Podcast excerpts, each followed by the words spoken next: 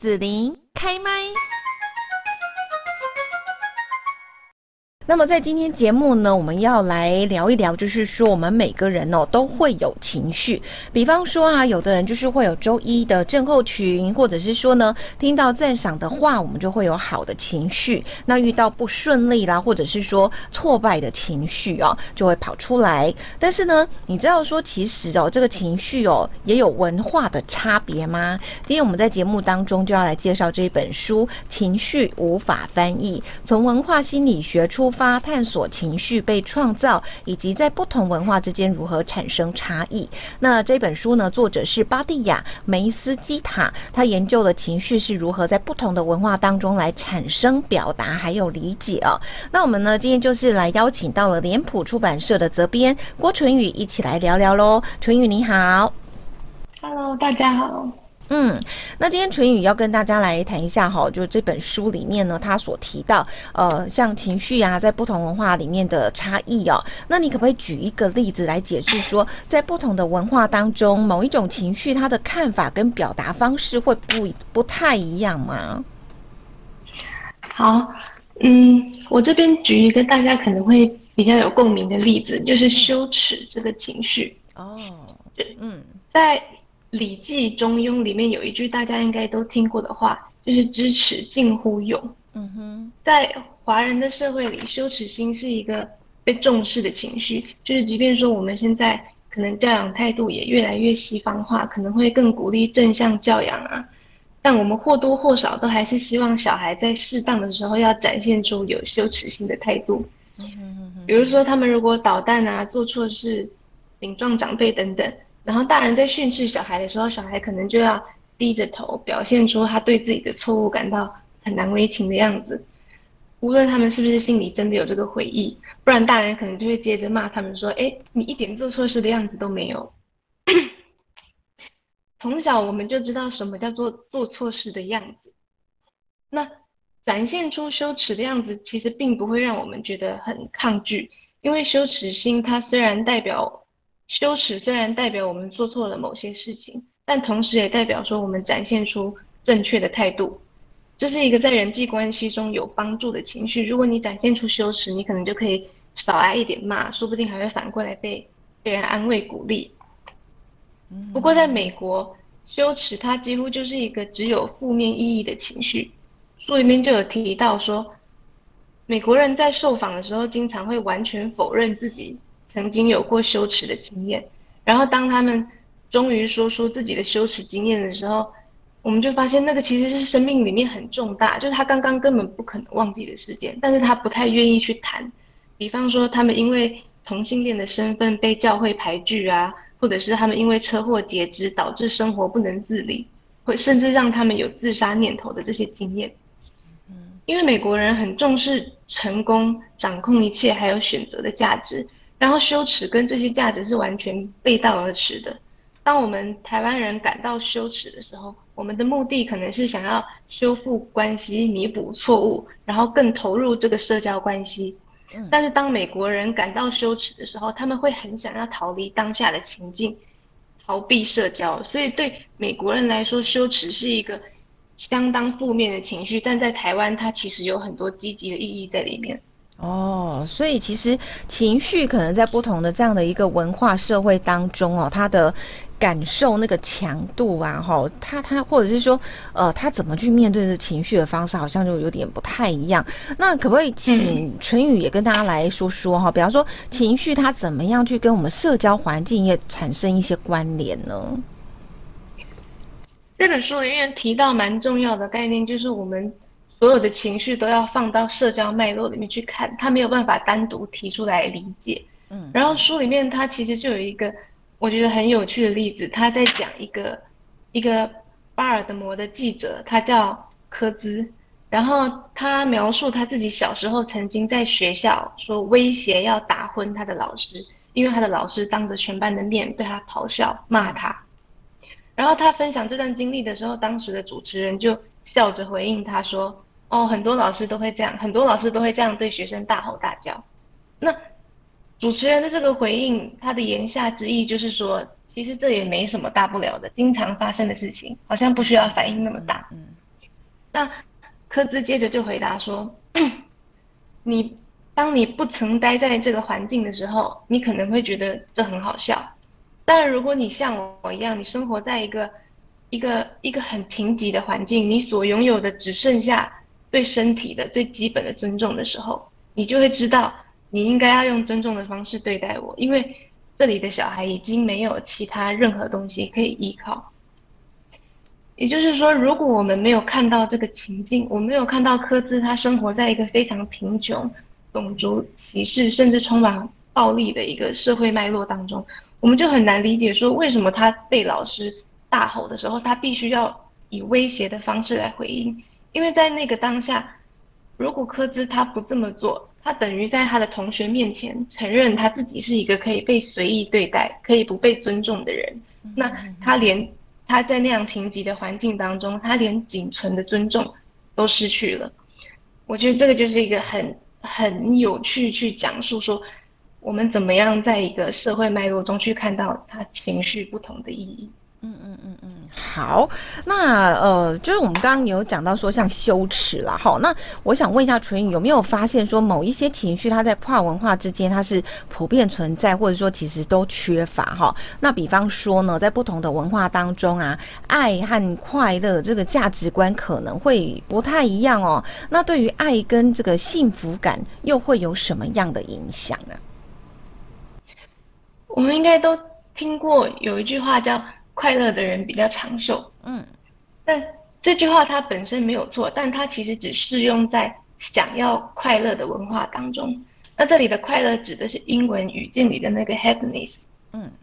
就是美式的快乐。这种美式的快乐它是很外向的、很热情、很激动的。美国人对这种很高度积极的情绪的偏好其实很明显，他们很追求一些刺激啊、兴奋的快乐。像他们在极限运动方面的发展就可以看到这个迹象。那研究也显示说，经常接触新事物、经常感到兴奋的美国人，他对自己的生活状态更满意，相对他也更长寿。嗯，那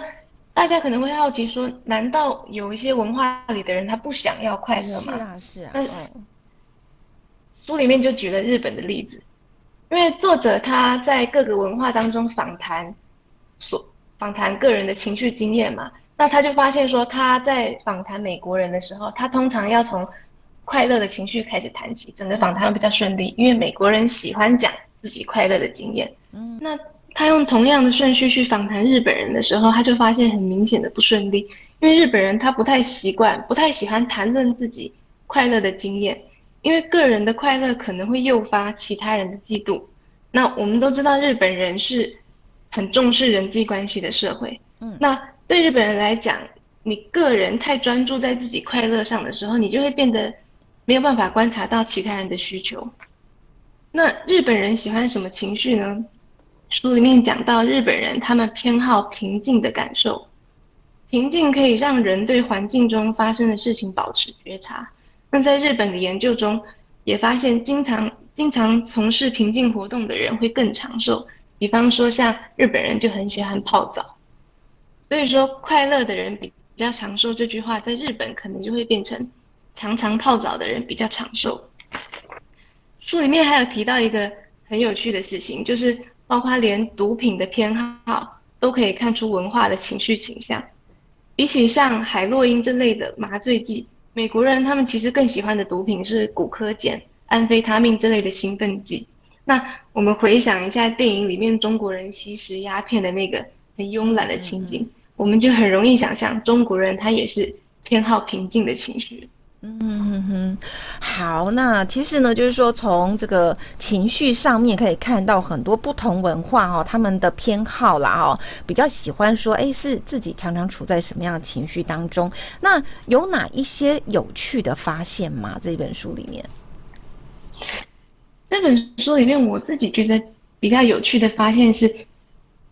刚才讲了很多各式各样的情绪差异嘛，那情绪其实它也在高度的全球化当中。比方说像爱这个情绪，这个情绪我们现在来看可能觉得很普遍，但它其实几乎就是以当代的美国为首，向外扩散全球化的情绪。这边美式的爱是指我们会觉得对方很特别，想要靠近他，然后提升对方的价值的这样的一个情绪。那这个情绪它其实是一个在强调个人主义、人跟人之间的纽带相对薄弱的社会中发明出来的。爱它会让彼此欣赏的人之间可以建立起很紧密的连接。所以我们在电影里啊、美剧就会看到，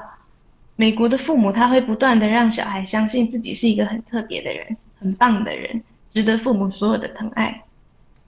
那其实，在大多数的集体主义的文化里，其实就是像我们大部分的东方文化啦，人跟人之间本来就存在非常紧密的社会纽带，像是我们台湾过去可能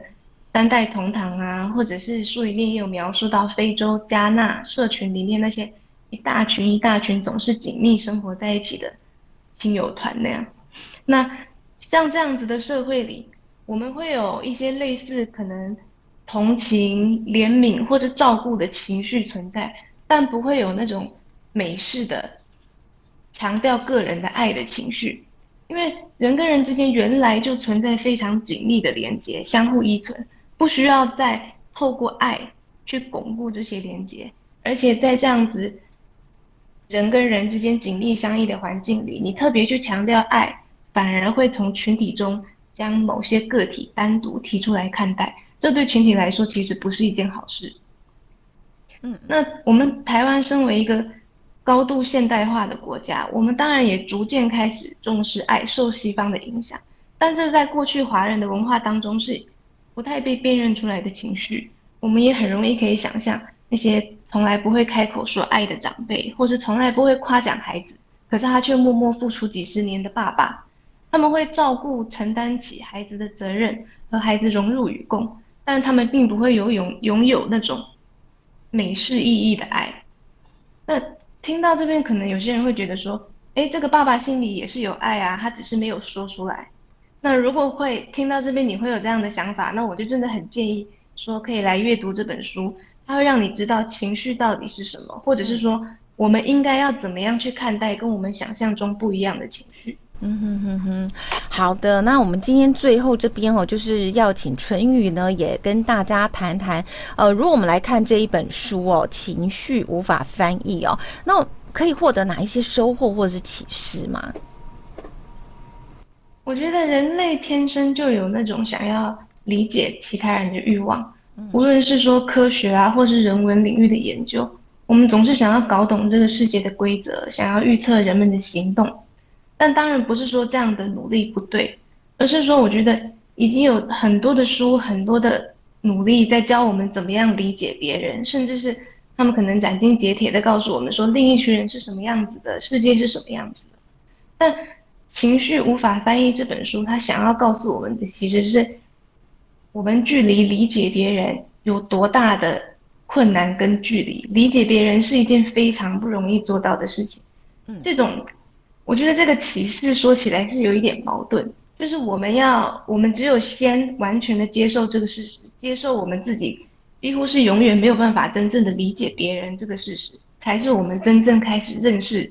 他人的开始的第一步。嗯，就是我们永远不要觉得对方不如我们自己复杂。嗯嗯嗯嗯，是。好，那我们今天呢，就是来讲到说哈，这个情绪无法翻译这本书，呃，关于说情绪跟文化之间呢、有一些不同哈，文化就会有不同的这种对情绪的看待呀，哈的讨论。那我们也揭开说，其实情绪它的多样性，还有文化对情绪的一个塑造作用。那了解就是不同的文化，它怎么去创造、塑造跟表达哈我们的情绪。那希望说我们今天呢，跟陈宇的一个。访谈可以给大家带来启发跟思考哦，而且呢，也可以激发听众对情感还有文化的兴趣。最后呢，要谢谢大家收听哦，那我们也谢谢脸谱出版社的责编淳宇，谢谢，谢谢大家，谢谢主持人，谢谢你收听紫琳的节目，欢迎订阅关注紫琳开麦。子琳也想听听你在听完这一集节目后有什么想法或感受，欢迎留言分享，或前往子琳的官网内职天生来逛一逛。我们下次见。